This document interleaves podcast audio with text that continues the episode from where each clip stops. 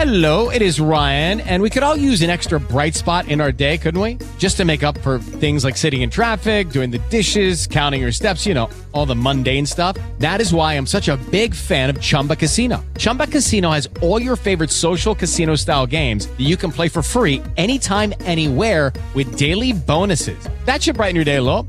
Actually, a lot. So sign up now at chumbacasino.com. That's chumbacasino.com. No purchase necessary. Group. Void were prohibited by law. See terms and conditions. 18 plus.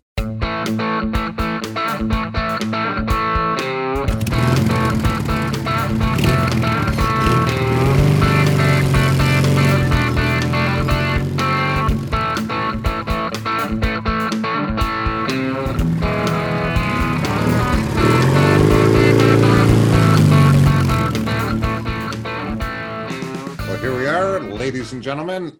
Another exciting episode of Beach's Audio Adventures since we're all stuck in our loungers, sitting around waiting for the possibility to go ride and play. This is Rob Beach coming to you from Grand Island, New York, right in the middle of the Niagara River. And today we've also, of course, got Mike the Mouth not coming directly from Thunder Bay, Ontario. Hi, Mikey. Hey, Robbie, how's it going?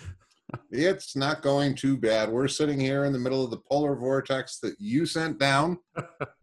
We've Uh, discussed this. We've discussed this. right, right. And it's cold and it's snowing, and I can definitely see traces of Ontario in each of these individual snowflakes. Oh, well, just think of it this way: you're finally a little cooler. Ding! I finally made it to the cool mode. so I'm sitting here. I'm kind of last second, but I poured myself a nice beer. This is a Warsteiner, or if you're not familiar with the German language, it'd be a Warsteiner, but in German, W's are V's and V's are F's. So uh, I thought I'd enjoy a nice beer.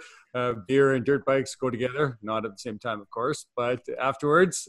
uh, actually, I really enjoy uh, like any sport where you've kind of worked really hard, you come back and uh, you're quite thirsty. A nice, nice cold beer. I, I love that. But so we're not dirt biking, but we're going to be talking about dirt bikes uh, quite a bit today, aren't we? I think so. We had the opportunity a few weeks ago to have Ken Condon on, and Ken is involved with riding in the zone and riding schools on the racetrack, and has a brilliant, brilliant program for street riders with coaching on the street, and uh, that was pretty good. And in pondering a variety of different things, Gretchen said one day, "Hey, what do you think about this?" and showed me a website and it was for the DC Dirt Camp. As I checked it out, I thought, you know, that sounds pretty interesting. She said, I'd really like to go check that out. I would like to take that course. I think that's a great idea because any training is good training, and Gretchen doesn't seem to absorb my training as well as she might if she were being trained by someone else.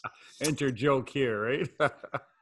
Yeah, yeah. In spite of um, interesting efforts on both of our parts, it is has not gone as well as it might have had there been someone else involved.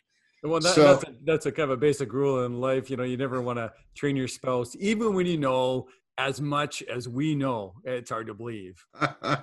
yes, yes. So uh, Gretchen is off in early June to enjoy a day or two at the DC Dirt Camp with BJ Hessler, who is the head coach and founder of the school out there. And that's who we've got on the show today.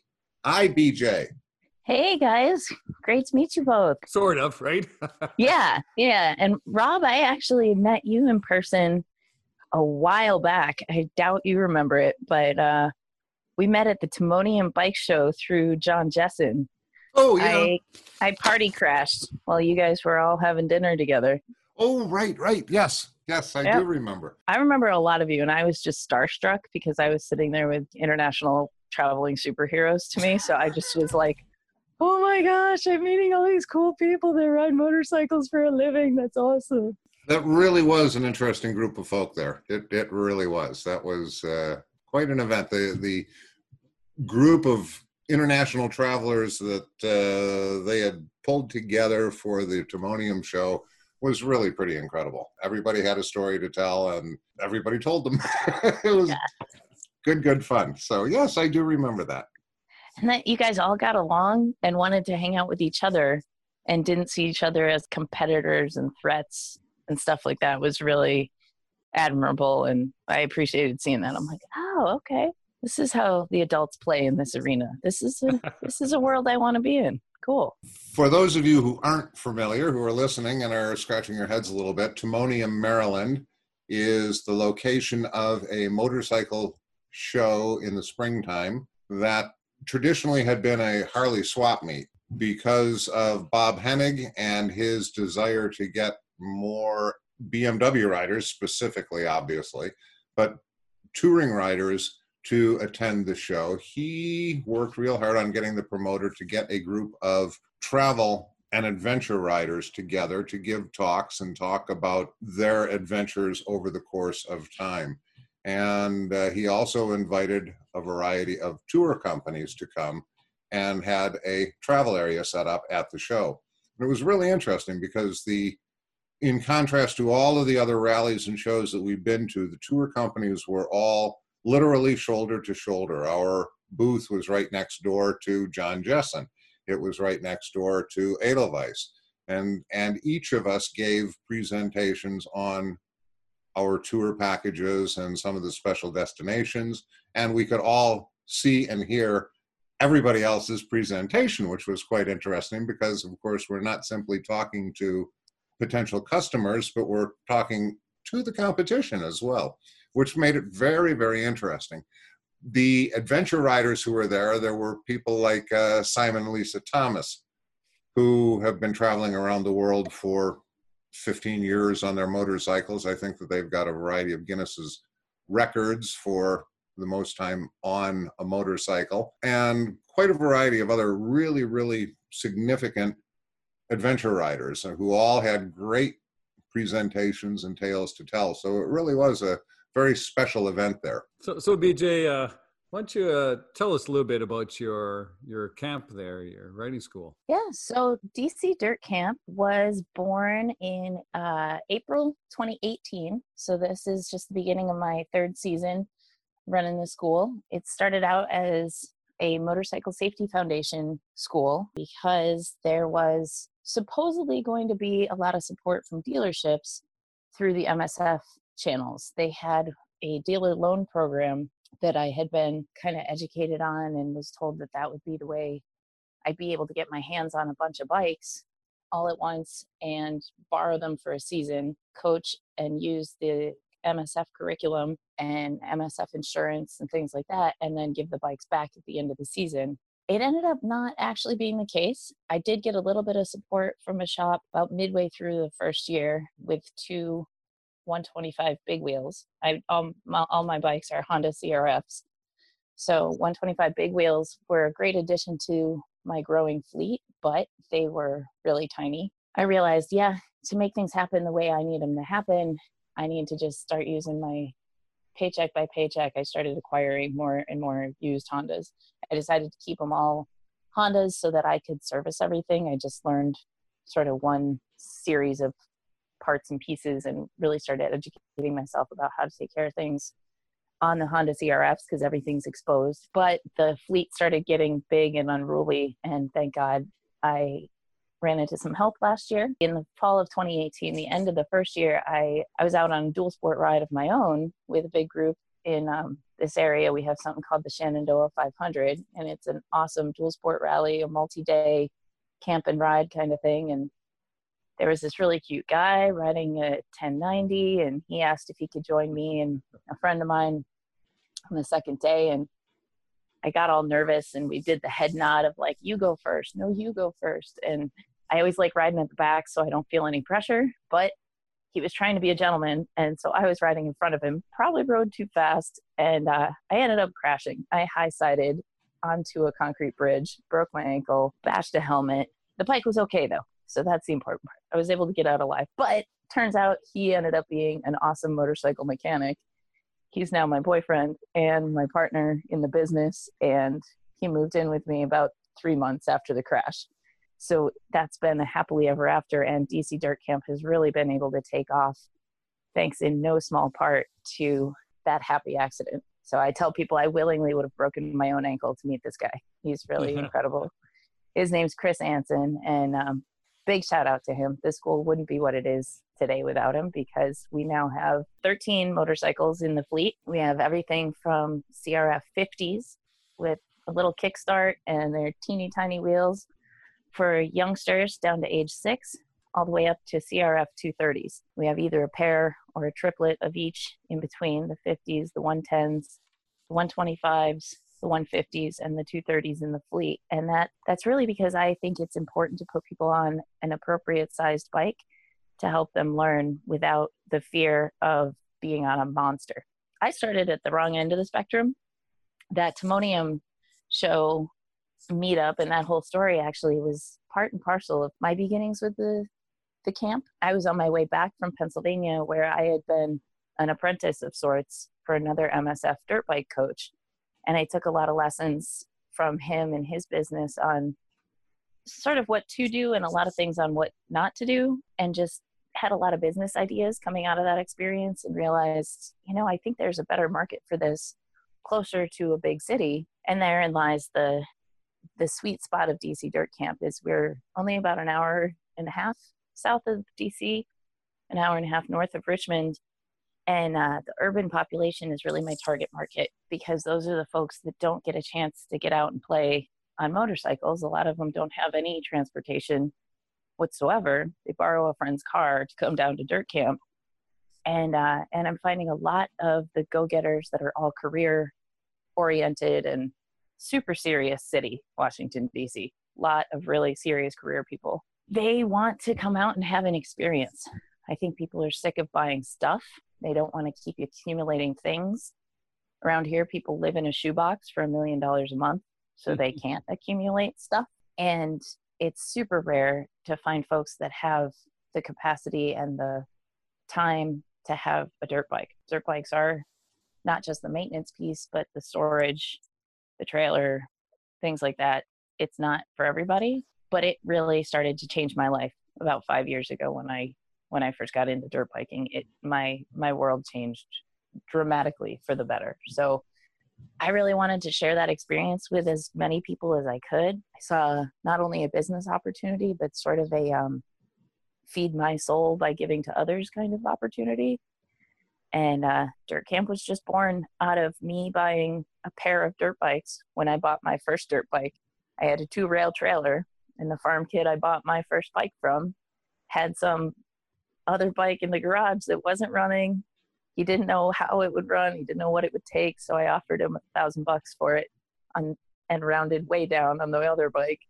And he couldn't say no to a lot of cash. So I walked away with two bikes knowing that I needed to ride with somebody and I wanted to bring somebody else out into the woods with me. So that was really the that was the impetus for the for the school was just get other people involved because I needed somebody there with me to call 911 if I had issues in the woods.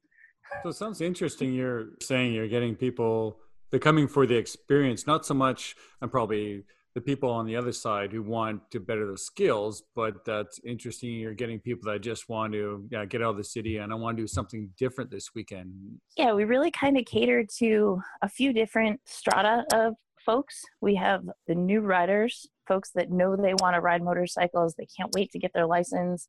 A lot of times it's um, teens and young kids that have seen people ride motorcycles and they think they want to be into motorcycles, but their parents aren't going to go buy them all the accoutrement and the bike and invest in all that for a little kid to ride before he has a chance to try it. So that's one group. The other ones are the folks that really have no intention of ever riding a bike, but they want to come out and have, you know, a family experience or they're bonding with girlfriends from afar. I've actually done a couple of um, girls' weekends where a bunch of women registered all together and they came from far and wide and reconnected with their gal pals had one bridal shower that came down and did a class all together. Um, but it really is something that's accessible to a lot of folks if it's done correctly. And to me, that meant providing the helmets, the goggles, the gloves, the elbow pads, the shin and knee protection, so that you didn't have to go out and spend any money on anything besides tuition to the class. I didn't want to have a bunch of prerequisites that made it an exclusive sport. I felt very fortunate that I could afford to get into the sport when I did. And I've recognized kind of the elite nature of motorcycling, at least in our country. People don't ride motorcycles because they can't afford cars here. They ride motorcycles because they also want a bike.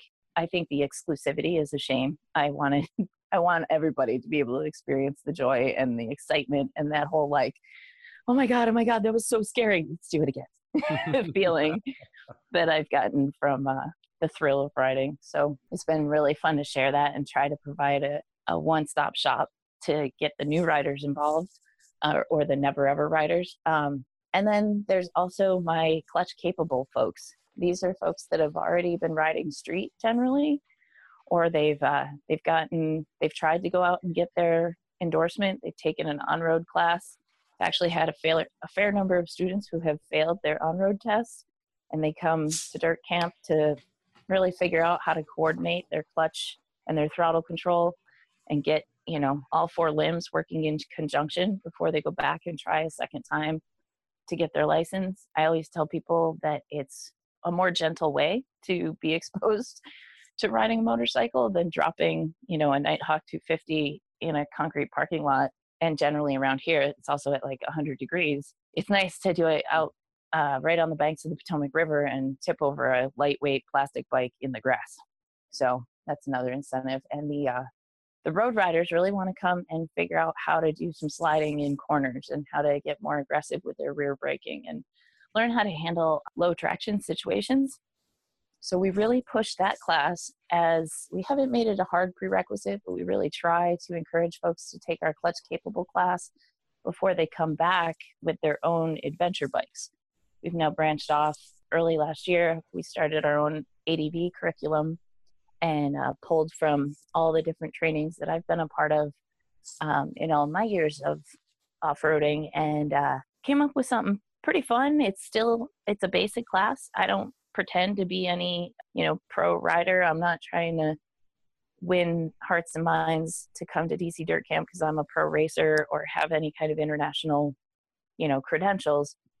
I actually go from the opposite side of it that I say I learned only you know less than a decade ago the off-road skills and it's pretty fresh to me i i can feel what you're feeling i know your pain let me help you through it so um, we take adventure riders out and teach them how to really handle their big bikes off road and we invite them to come back with a big bike after they've dropped mine. I should have probably put on my business cards or on a t-shirt come drop my bike so you don't drop yours.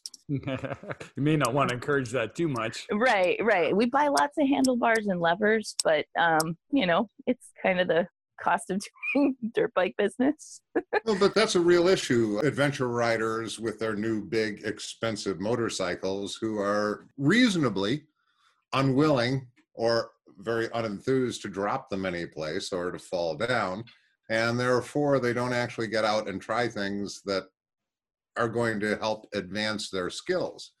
Absolutely. So you've got a fantastic service in the sense that uh, you're able to offer not as much a motorcycle that's droppable, but a motorcycle that when it is dropped is not going to crush one. right. Right. and uh, and is less likely to be dropped also because of the size and because of less power, etc. It's a it's a better tool to do exactly what you're doing, which is learn how to ride in the dirt. Yeah. So Rob, uh, uh Rob and BJ, both you have a fair amount of experience with newer riders, and so I'm wondering, how much do you think that some people underestimate how I w- I don't want to say how difficult it is to ride a motorcycle, but somewhat in that I've had friends who think that well, they see me ride a bike, whatever. Yeah, maybe I'll go out tomorrow and get a bike license as if it's no problem. Everybody can do this and it's it's not the hardest thing in the world but it's not the easiest and so both of you have had a fair amount of experience in trying to instruct new riders like do, do you think there is a case that for some people for sure saying that they just underestimate the, what the, the skill necessary i would say absolutely um, i think a lot of people see motorcycles from far away and they do not realize that they're controlling things with their hands and their feet and their body weight. And then another issue that I've noticed getting sort of worse people don't drive stick shifts anymore. So the concept of a clutch, a manual clutch, is very foreign to a lot of young riders. They've never driven a stick. So they're like, why would I pull a clutch in doesn't it just go faster and faster in gear? and uh, so that's an interesting one. But I think the other the other piece of people getting it and then realizing they need training is when they've experienced an emergency. New Scared riders, themselves. Exactly. Yeah. They've scared themselves. Yep. Yep. They scare themselves and they either, you know, really had a major crash or issue, or they just, you know, slid through a stop sign that they weren't expecting to slide, you know, or things like that. That's where I'd come in. You know, that's where I'd like to say, hey, we're going to teach you how to safely slide the back end. So when you fishtail in DC traffic, when that person doesn't run the yellow that you thought you were going to run and they're parked in front of you, you know, you'll be prepared. Well, about you, Rob? Have- have- You must have a similar impression from some people. Do you think there's a bit of an underestimation of what's required to be proficient at this? Absolutely. Mike, you and the folks that are listening have certainly heard me harp about the differences in roads in different places in the world and how we have remarkably engineered roads and we have safetocrats putting illogical speed limits up in some places and double yellow lines and no passing in places et cetera et cetera and and therefore the vehicle operators are of to some extent a mindset that somebody's going to take care of me if I don't actually have the skill here. Even the motorcycle manufacturers are getting into that. And I don't mean this as a negative, it's a reality. The electronic controls and assists that are coming on motorcycles these days with ABS, with traction control, etc., is all intended to give a lower skilled rider the ability to ride a, an impressive performance motorcycle that they wouldn't have the ability to ride if that thing were unleashed. So from the manufacturers right on through to the road engineers, you've got a variety of people that are trying to make it quote easier to ride. So it's very feasible. And and and in far too many places we don't have salesmen that are actually going to say, "Hey, you're not ready for this. Buy this bike." They're looking at a commission and they're looking at the fact that if this guy walks out of here with that 1200 GS or a 1090 KTM or this, that, or the other thing, his commission is quite a bit bigger than if he walks out of here with a 500 single. There are a variety of forces that are there to kind of keep one from achieving all that is possible and as BJ pointed out, achieving what's necessary when that emergency comes up or when the road conditions get more difficult. Um, we've seen a lot of people on tour who have relatively limited or extensive experience in the States coming over and saying, Yeah, I can do this with no problem, and then being shocked because they actually have to have a very different level of vehicular control on the tight roads that we're riding in Europe, on the serpentine roads with being able to start on the side of a hill that's got a 12% grade on it when there aren't 12% grades in most states in America. you can ride hundreds of thousands of miles and never come to a 12% grade, um, depending on your, your riding area. So, yeah, there, there, there are a lot of people that are in that scenario. And I think that any training is good training. A zillion years ago, when I was teaching the RATS courses, the Rider Advanced Training School with BMW, I convinced our local club to offer a motorcycle safety foundation course for the club. And we had a chief instructor who came out and gave that course to everybody at the club. And I'm out riding around on the range. Now, mind you, I'm an instructor at this point doing racetrack schools around the country on BMWs, but I'm still riding around the parking lot doing the drills that Ron had asked us to do. And I looked around and realized I was the only one. I was the only club member there actually on the range. All the rest of them were sitting under the shade. And I stopped and I walked over and I said, What's with this? What are you guys doing? Ron came here from Rochester to teach us here in this parking lot, and you're standing around doing nothing. Well, this is bullshit, they said. This is not, this is, who, who I've been riding 100,000 miles. I don't need to learn how to ride around cones. And I said, Hey, I'll tell you what, I'm teaching people how to do things on a regular and day to day basis. And Ron has given me a couple of very good tips. He said, I said, I've learned things here. And if I can learn things, you all should learn things. So get out and start riding. And they did, uh, to their credit. But the, the ability to get into situations that we're not familiar with means that the envelope gets bigger and bigger. And as the envelope gets bigger, we ride safer. And nobody is too good to learn. Nobody. I mean, it's, you know, I'm sure that I can go there and, and pick things up. It may be one tidbit out of an entire day's course, but that's something that I didn't know. And if it's something that I didn't know and it keeps me from having that broken ankle, because I don't think that I'm going to meet a cute guy, um, I might, but I'm not Might. going. To, I'm Might. not going to risk an ankle for it. Okay. So, uh, Yeah. BJ, I see. Uh, I was looking at your site, and I see you- you're only running like the smaller bikes. Uh, I've seen similar courses where they tend to use the smaller bikes. Is there a reason why you, you're not using uh, bigger bikes, maybe a little bit more advanced? Uh, Uh, yeah, we specifically keep them small because it's easy to ride a big bike fast. It's really hard to ride any bike slow.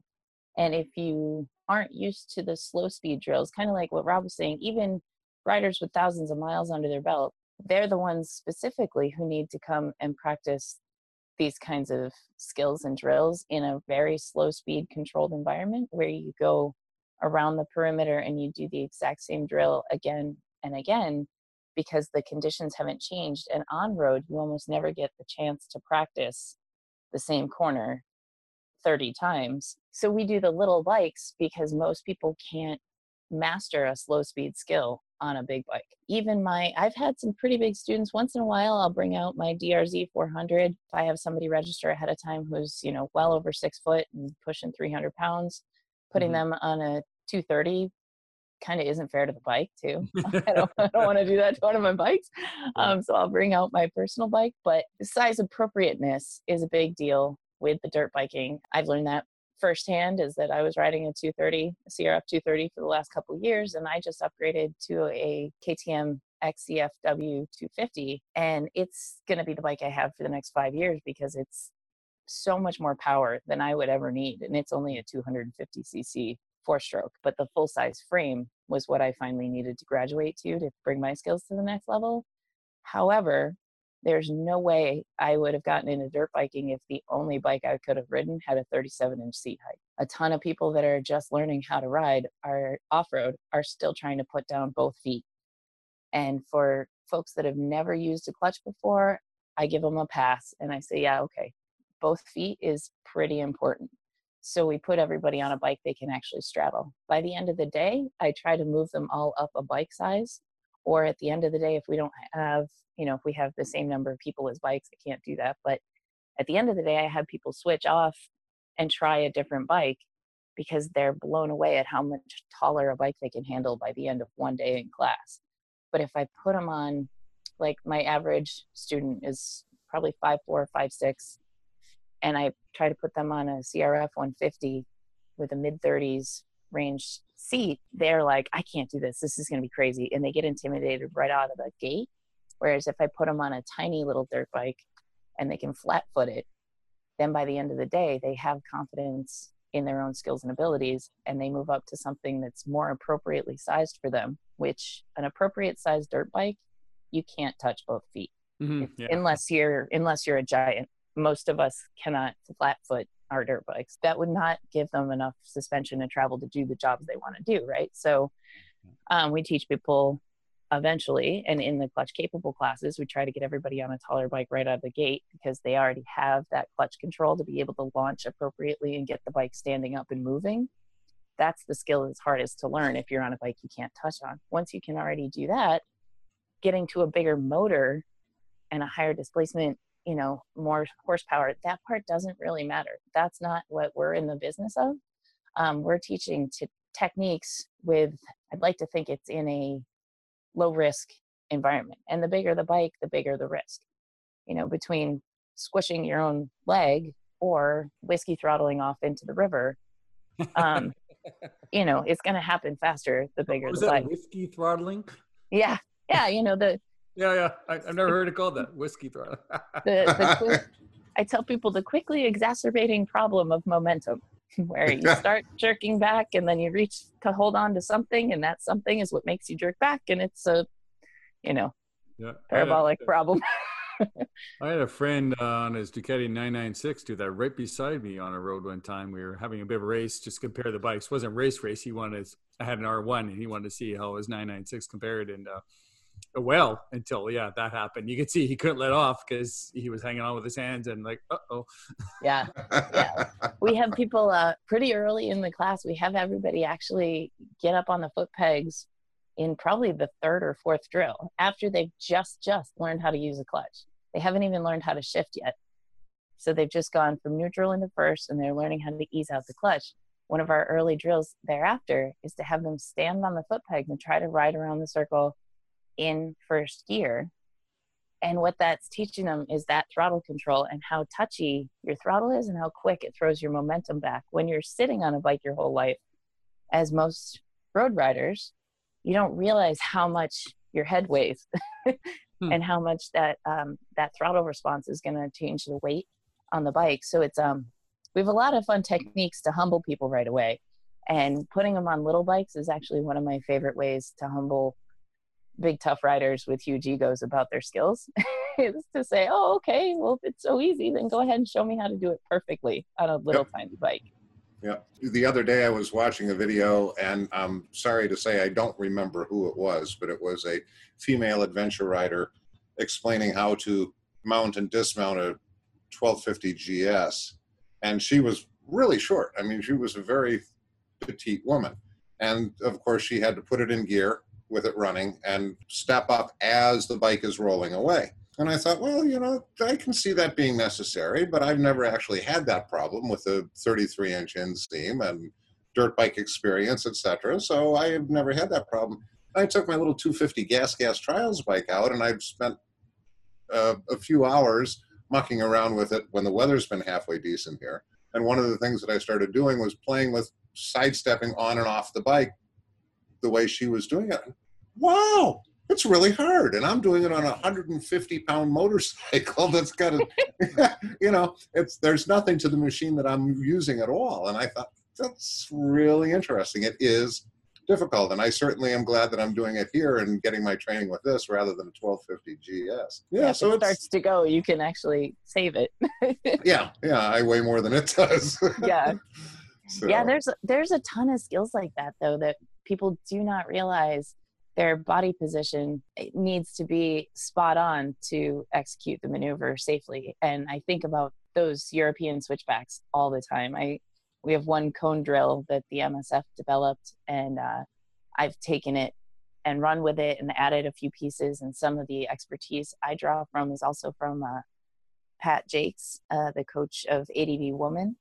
She's been a mentor of mine, and uh, she added a piece to that that I hadn't thought of about moving my feet on the foot pegs and things like that. But I introduced that drill by telling people like how many of you have gotten a little bit of that pucker factor when you're riding one way and all of a sudden you see your buddy's head going the other way right below you you're like oh my gosh there's going to be a very tight turn coming up and they get you know preparatory anxiety for it and I'm, I'm saying so this is where you get to learn how to master that that you start playing through exactly what you're going to do with your body before you get into that corner because you've built the muscle memory on a little bike in low risk situations because that's a very easy place to to dump it right? That's a super easy place to drop a bike is on switchbacks.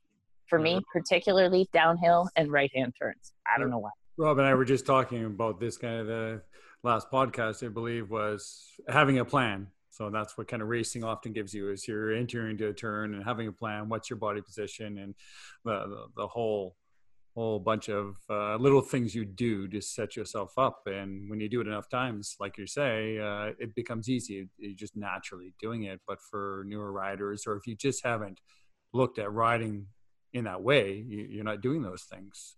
Right. And I think that goes to your question about people underestimating how easy it is to ride.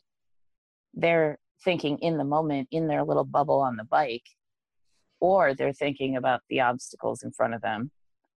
But bringing all the pieces together is not something most people's brains are naturally wired to do right out of the gate. On a closed range course that's where you can eliminate part of that mental processing. You can eliminate some of the obstacles you can eliminate the traffic you eliminate the people on their cell phones in other cars and you have just cones and grass. You can focus on your body. And now, when you add in the piece of all the other distractions, your body has a fighting chance of following through and executing on that plan. BJ, I see you're MSF certified. Was is that something that you thought was important, or just something that came about? I did. That was actually my um, sort of gateway into dirt biking was through MSF. I had tried it and got pretty hurt. I actually tore my thumb the first time I was on a dirt bike. uh, I was on a giant like KTM 300 out in Colorado with no experience, and I just took off. And I had a great day. I just was very ill prepared, and I started kind of mousing around looking for training because I had done a bunch of on-road training but never off-roading. I found a school uh, up in Pennsylvania, and had reached out, and the guy like followed me or found me on Instagram or something like that. I don't remember how he ended up reaching back saying, actually, do you want to come up and apprentice under me? I'm an MSF coach. And I'm like, MSF does on off road? Wait, what? So it was just, I got swept up into coaching right away. Um, and then the MSF component carried through because I would say the hardest part about starting any kind of motorcycle business, and Rob, I'm sure you can attest to this, would be the insurance insurance is prohibitively expensive, especially when you're providing the vehicle. And I needed to protect myself, the landowner, all that kind of stuff, because I rent the land currently. So MSF makes a very tidy little package of here's your curriculum, here's your certification, here's your, you know, indemnity forms or whatever they call them, the hold harmless agreements. And they give a lot of uh, handholding to try to help get set up. Their original purpose, I think, was to try to get more people introduced to motorcycling and keep growing the sport. So that's where they had partnered with a lot of, they were getting dealerships to buy in with uh, Honda, Kawasaki, and Suzuki, at least originally, I think, were the ones that had the dealer loan program. If you were an MSF coach teaching that specific curriculum, you could get the bikes. So it was this whole big package that I became aware of from, uh, it's called Explore International got to give credit where it's due. A guy named Alan up there helped pick me out and helped me get uh, into the program. That was the package I thought I would buy into. And since then, it's been sort of MSF plus, plus, plus with the more training I've had and the more um, exposure to different kinds of coaching and different ways that I want to deviate a little in my curriculum and with my my offerings. We sort of took the MSF as a basic and moved up from there. I think in general it helps in terms of promoting that we have some kind of credibility because I don't have a long race history track record. I'm not trying to say I'm this famous adventure rider who's, you know, done this, that, and the other. So to have any kind of personal credibility, I felt like I needed some certification. Um, I brought on Chris after our crash and he was working on bikes. He started assisting me. And this past year, we actually got him and one more coach certified officially. Um, it's a it's about a week long training.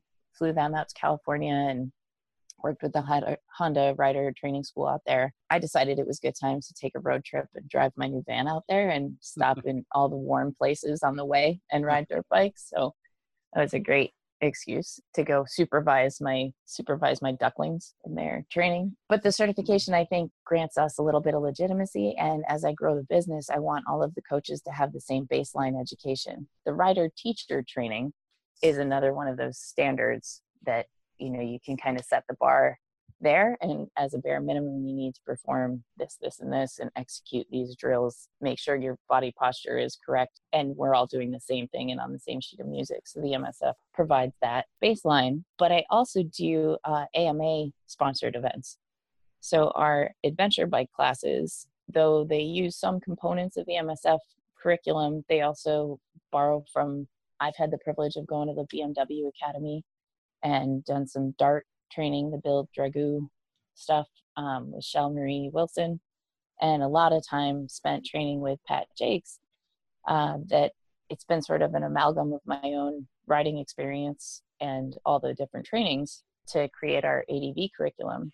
So, given that it's not an MSF program, I can't insure the events through MSF. That I reached out to AMA and discovered what it would take and there's another level level of legitimacy to becoming a um, chartered member of the AMA.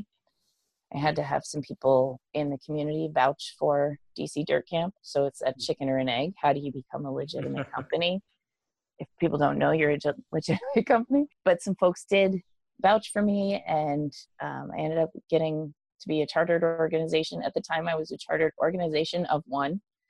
I was all officers and uh, all pieces of that puzzle, but um, but that's where our adventure bike courses come in with really trying to promote the AMA and all that they do for our sport and supporting us with legislation and around this area it's very obvious too that there's a need for people to actually defending rights of riders for off-road stuff. Off-highway vehicle riding areas are becoming pretty hard to find. I rent a tiny little parcel of land. It only takes about two and a half acres to run my whole camp. But what we ideally would love to have would be, you know, tons of acreage and trails and be able to offer actual campsites and have a whole facility dedicated to your weekend away. Number one, it would make setup and tear down of camp way easier for me and my staff. It would make it more viable to do more events and bigger events. But nobody wants dirt bikes in their backyard. Yeah. What we've uh, got an interesting situation here in Western New York. One of the ski slopes has actually opened up in the summertime to allow off-road riders, hmm. and they've got a variety of different trails, ranging from stuff that a kid on a 50 can handle with no problem at all and very little experience, up to some real serious double A enduro stuff. That's and awesome. It is. What mountain? Uh, Holiday Valley. Oh Holiday wow! Valley okay, that's where my mother grew up skiing. That's great. Yeah, exactly. From Rochester, she would. Yep. Yeah. So now that's a place that you can go and play with your motorcycle in the summertime. That's awesome. Big vision. I would like to see a Mid Atlantic Motorsports Park. I'm just going to put that out to the universe because I would really like to live and work at a motorsports park. Have my little mm-hmm. cabin with my humongous bunch of containers, shipping containers full of bikes, and have family friendly atmosphere where people have a fair right to ride and that they learn to be respectful of the environment they learn proper technique for riding they learn about safety i just think that dirt biking has so much to offer and it's gotten such a bad rap and it doesn't have to be that way. I wish we could get a better exposure to the general public and i think that's a piece that dirt camp can make a little bit of inroads with a lot of i mean white collar people that have never seen dirt biking you know have have an idea that it's motocross where your kid's going to go flying 80 feet in the air and die on his head or it's some redneck sport where people just rip around in their granddad's backyard and it it really is neither. It can be a very beautiful thing and it's a a huge opportunity for training and discipline and fitness and health and vitality. Um, you know families can do that together until they're 100 years old. I, we have so many so many guys in our community that i'm blown away at how frankly how, what kind of badass riders they are and they're in their 80s and there's no way i can catch them on a trail I the other part of it too is like you were saying about bringing in people who aren't necessarily motorcyclists. They're coming for an adventure. And what's great about that is that's what really raises our visibility people start looking for bikes because they are aware of them. Just like if you ever notice, if you're thinking about buying a vehicle, whatever it would be, uh, you think, gee, I, I, think I might like one of those. All of a sudden, you start seeing them everywhere, right? uh, just being aware of them. So when you get that white collar guy, not to pick on them, but the person who isn't your typical clientele, maybe he'll never ride a dirt bike, but he's coming for a weekend of fun. He comes, has a great time I have no doubt he will see more cycles more often than yeah. had he not taken that course. Yeah, and we're hearing a lot about. Um, I actually never heard about it until I started teaching, and I guess it's probably just exposure now to more folks with kids. Is that they're teaching their kids instead of we did like punch buggy in the car, you know, punch your brother when you see a blue punch bug. They're telling their kids on road trips to count the motorcycles mm-hmm. to raise the awareness that from toddler age count the motorcycles you know how many how many did you see before the next gas stop stuff like that and I get a lot, a lot of little kids inquiring, or their parents inquiring on their behalf, obviously, but they are just so stoked to be a superhero on a motorcycle. Like they think everybody knows how to ride motorcycles and you got to just get on and rip it. And I think that kind of enthusiasm, if it's not capitalized on right then at that age, they sort of fall off and get sucked into different stuff. I mean, I don't want to just blame video games, but computer lives. You But know, then that begs the question. No, we're hearing all the time, and again, Rob, yeah, uh, we will have a lot of input on this. Also, is that is there an appetite out there for these sports we keep hearing about? Of course, not just video games. Not to pick on those. I like playing video games, but uh, a lot of sports are in the decline. Have been for years. Is there an appetite out there still for this? Yeah, I, I definitely think that there is a, a, a chicken and egg question. Yes, there's an appetite for it, but if you don't have the possibility to go someplace with your youngster and introduce them to this, it's never going to happen. It's a, yeah, I'd love to, but it isn't going to happen, particularly for people that are in urban areas. So there absolutely is a desire to come up with something that's different and something that's going to capture the kid. And particularly as a parent of youngsters, you're looking at the future and thinking, I've got to give this kid something that he sticks with and something that grabs his passion or her passion and says, keep doing this, keep doing this, get better at this, because that's the stuff that keeps kids from going astray. Well, in my vast knowledge of child rearing, um, what's been I have no children. Uh, uh, it, And the world's a better place, Mike. Now, with Bonnie, Bonnie, from a social standpoint, would would bring in Bonnie's insulted. no, don't be. Anywho, from what, what- from what I gather from people who know something, is that when you instill confidence in kids, doing things like that, put them on that dirt bike and show them how they can climb over this rock or go down this trail or do whatever, eh, show them how well they can play hockey, you know, a really cool sport, literally, uh, whatever it be, right? You instill confidence in them through sports. It, they're more apt to not do the other things because they have confidence in their own abilities and they don't need to hang out with the the loser at the school or whatever. I, I don't need to hang out with you to feel good about myself. I, I know I'm I'm good. Absolutely. Absolutely. We talk about that all the time. My partner and I were actually saying that on our way back this past weekend. We met up with with his kid eh, who's now 19 and he started him out on a dirt bike when he was 3 and it's something that they can still do together and you just say like what other 19 year old wants to come see his dad for the weekend and actually go do something you know i mean yes you can grow up taking your kid to baseball and you're there every Saturday cheering for him. But once he graduates high school, if he's not a college player, you're probably not going to go throw the ball around with your kid after he leaves high school. And you know the other part about that is there's a lot of sports are exactly what you just said. I'm going to bring my my son or my daughter to the baseball field, to the hockey rink, to the wherever, and and watch them play. There's a few other sports. Skiing's one of them where let's take the whole family. We we will all go skiing. We're not all going to sit here and one watch the one person do something. And dirt biking's another one. Let's all go out and we will all participate. And we can all have fun and fall down and get muddy and have a good time. Yep, yep, that's exactly it. And I think that, uh, you know, they always say families that play together stay together. And I think that's very true. I know I've been thanked at least twice directly for saving relationships because we got the other half up on her bike on her own doing her own thing because it was starting to become the where are you every weekend? I want to hang out. You're off riding. And it, the answer is okay, well, you better learn to ride.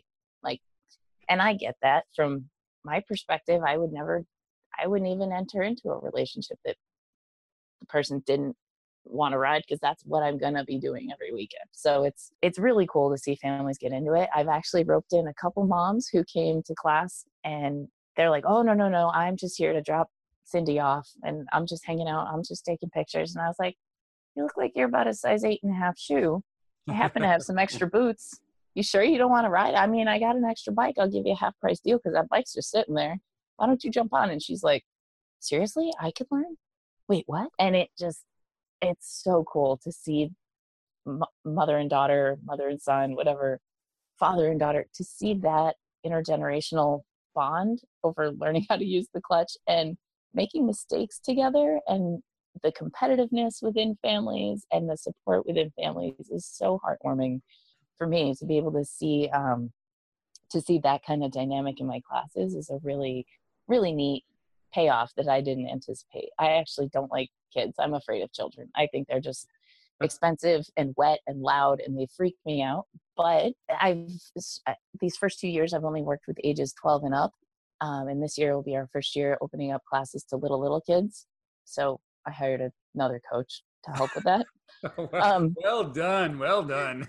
but the 12 and ups have really surprised me with how much how much they're real humans already and they're really absorbing things and that you can see their their self-confidence like you said that confidence of getting out on the ice young and mastering the skill that confidence piece is so fun to help instill in young people i happened to start riding when i was very young and there were no women no women that I could look up to and ride with. Um, I thought riding was a solo sport from age 16 until age 35. And then I started riding dirt, and all of a sudden I had a crew. And almost all the people in that crew were male. Now, why do you think that is? Because it's still that way, right? Um, uh, it's, it's, there's more female riders, but really it's still predominantly a male sport. Yeah, it is. I think um, a lot of it at least with dirt biking, I think it's uh it is a pretty rough and tumble sport. I mean, it's not for the faint of heart. So you have to actually be athletic and get dirty and I bite my nails. I don't I don't have pretty fingernails, you know. Mm. It's not a um it's not a glamorous thing. But, but that's but that's at the age you're now, but for the 12-year-old, 12 right. 12 year old boy. Young girls, I think a lot of it I still have actually a lot of parents that I try as diplomatically as I can to confront via email when they're like, Are you doing a girls only class? Or how many girls have registered? My kid is anxious about being the only girl in class. I say, actually, I don't I don't collect gender data in my registrations because it doesn't matter in this sport.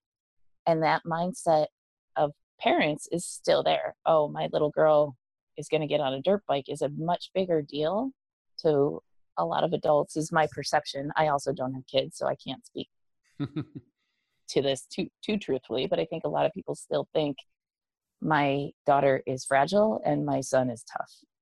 You know, I think we still have a long way to go in terms of making that um, a thing of the past. But I think women can be just as tough when they're taught properly. I think a lot of a lot of guys have the hop on and go and I'll figure it out and a lot of women want to know what the steps are then they want to practice step one then they want to learn step two one and two and practice step one and two they may have a different learning curve i think boys. you've i think you've really hit it on the head there they definitely have a different learning curve and in too many places in the country there isn't the opportunity to start things on a level that is sensible. I mean, your you know your school is fairly unique. You can Google MSF Dirt Bike School, and you can search by zip code, I believe, for other dirt bike trainers like me. I don't know how many people have what kinds of bikes and what kind of gear.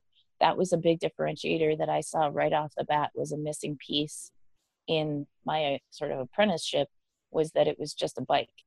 And I thought, well, if I'm a beginner who's never used a clutch before, why would I own a helmet? I don't want to yeah. go buy a hundred dollar helmet if I'm not going to get it. If I don't like dirt biking, what if I'm terrible at this? Now I have a cheap helmet if I do love it, or I have a helmet that was too expensive to wear once. Yep. So I really thought it was important to invest heavy upfront to get everybody equipped. And I have this neat little shed where everything's sized out. And now in this era of COVID, that's turning into my biggest pain in the ass is trying to figure out how to absolutely sanitize those in between. I'm encouraging road riders to bring their own street helmets. You won't look as cool in your pictures, that I capture during class because you don't have that cool dirt bike helmet. But wearing your own road helmet is totally fine on a dirt bike. But I also think it's it's becoming a public service. I'm getting tons of emails a day saying, "When are you opening? When are you opening?" I think people are ready to just throw their kids into camp. They're, everybody wants to get out and play, and motorcycles inherently are distant. The other advantage that you've got is you've got people that are a little more practical when it comes to evaluating risk as motorcycle riders. They look Yeah. at the world a little differently. So, since a lot of the people that are listening to this are going to be coming from all over the place, tell me about how you can accommodate someone that's coming in from out of town at the school. You have a hotel nearby or a motel nearby to accommodate. How does that work? So I sleep in my van and I camp all weekend. Or during the super hot months, thankfully, we are in a very urban area. So there's tons of Airbnbs. Those are fantastic options. In the closest towns are Fredericksburg or King George proper. King George is the small town where I'm where we teach. And we're right near Dahlgren, which is a huge naval base. So there are a lot of commuters with really nice homes and finished basements and all the cool Airbnb stuff around there. There's also little farms you can rent, and we actually rented an RV all last summer from a guy who parks it in between his house and his garage. so we were like sleeping in his driveway just to get a little bit of air conditioning because July and August Yeah. it's pretty rough down here. Um, It's hot. I'm working on some deals with hotels down at Colonial Beach. Um, it's about 30 minutes away to get some room special room rates at boutique hotels. There's a few really cute, you know, retro looking 60s hotels. Um, but it's a very rural community, so you do have to drive and plan ahead and pack your lunch. We have everybody just bring a cooler and uh, we provide just shade and porta potties and it's pretty rudimentary at this point like i said earlier we we want to find land we want to have our own actual camp i would love to buy an old campground and turn it into a dirt bike school or work with the current proprietors and see if we'd be able to supplement their revenue by having an actual campground because we do um, some great debriefs at the end of class and a lot of times we actually do s'mores. I'm big on s'mores. I'm a very food motivated person. So like you were saying uh, mike at the beginning you know finishing a long hard day and a good workout with a beer my thing is to finish it with some chocolate and marshmallows How about a, cho- how about a beer, uh, chocolate beer? I don't know. I've seen chocolate. They- I've heard of them. I've heard of them. We've had a couple classes where it was too hot for a fire, but we ended up all melting the chocolate and resting a marshmallow on our panniers at the end of an ADV class, and we actually melted. The marshmallows got soft, but the chocolate completely melted. It wasn't exactly a great experiment. We're right on the waterfront in the Potomac, and as long as there hasn't been massive rain and there's not terrible washout, it's safe enough to swim in the Potomac. like, does that actually say that on the uh, waiver? It's safe enough. it's safe enough. I I tell I ask people if they have any like you know fresh cat scratches or new tattoos or anything, and then I don't recommend going in. it's definitely a trek. You got to pack for it and at least have a cooler. And of course, in this time of COVID, we can't share anything. We used to have a huge ice water refill thing, so we'd tell everybody be sustainable, bring a refillable bottle. Now I can't even. You know, I don't want the mouth of anybody's bottle need, near a refilling station. So we're not even doing that right now. There's just no sharing. It's rustic for sure, but it's a heck of a lot of fun. And I think taking away all the accoutrement helps people recognize how little you need to get out and play and have fun. It's so awesome to be able to say you need nothing besides tuition. And I recommend hiking boots and like jogging pants and a long sleeve shirt. The rest of it, we got you covered. The other thing that I really try to tell people and encourage them is that yes, within one day, I will have you from never ever sitting on a motorcycle to standing on the foot pegs and turning, shifting gears, and actually riding. And people don't believe me, but I think with the right step by step instruction and that kind of approach, I won't say anybody, but I'll say almost anybody can learn to ride a motorcycle. It's very rewarding. I absolutely love it, and it's given me more of a purpose. cool. Lightning round. Favorite motorcycle magazine. ADV Moto, Favorite motorcycle movie. any given Sunday. Oh, an oldie, vintage, nice. Uh, music or wind. Road music, dirt, definitely wind. Tinted shield or sunglasses. Goggles, Mountains or ocean. mountains, 100%. Ninjas or pirates. Ninjas, Supercross or motocross. trials, Indoor or outdoor. outdoor, Arai or Shoei. Shoei, Pizza or burger. pizza, Mud or sand. actually sand, Four stroke or two stroke. four stroke, all the way. Murder hornets or vampire ticks. Murder hornets, Break or sprain. break, Too hot or too cold. too cold, Deep water crossing or deep mud. Oh, that's tough. Deep mud. Last question. Favorite motorcycle podcast? Uh, motorcycles and misfits.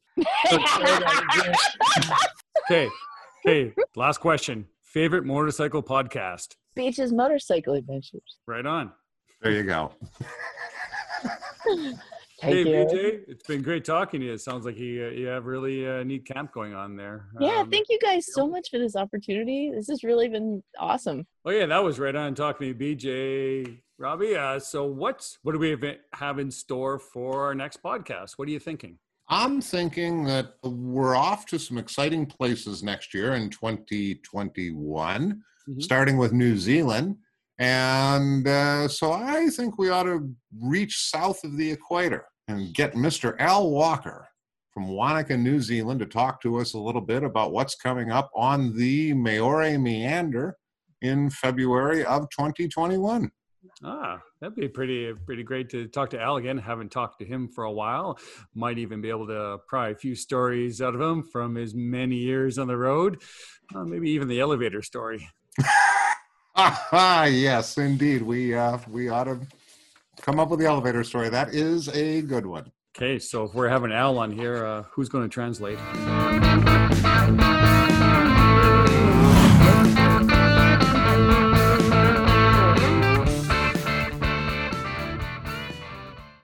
Hello, it is Ryan, and I was on a flight the other day playing one of my favorite social spin slot games on chumbacasino.com. I looked over the person sitting next to me, and you know what they were doing?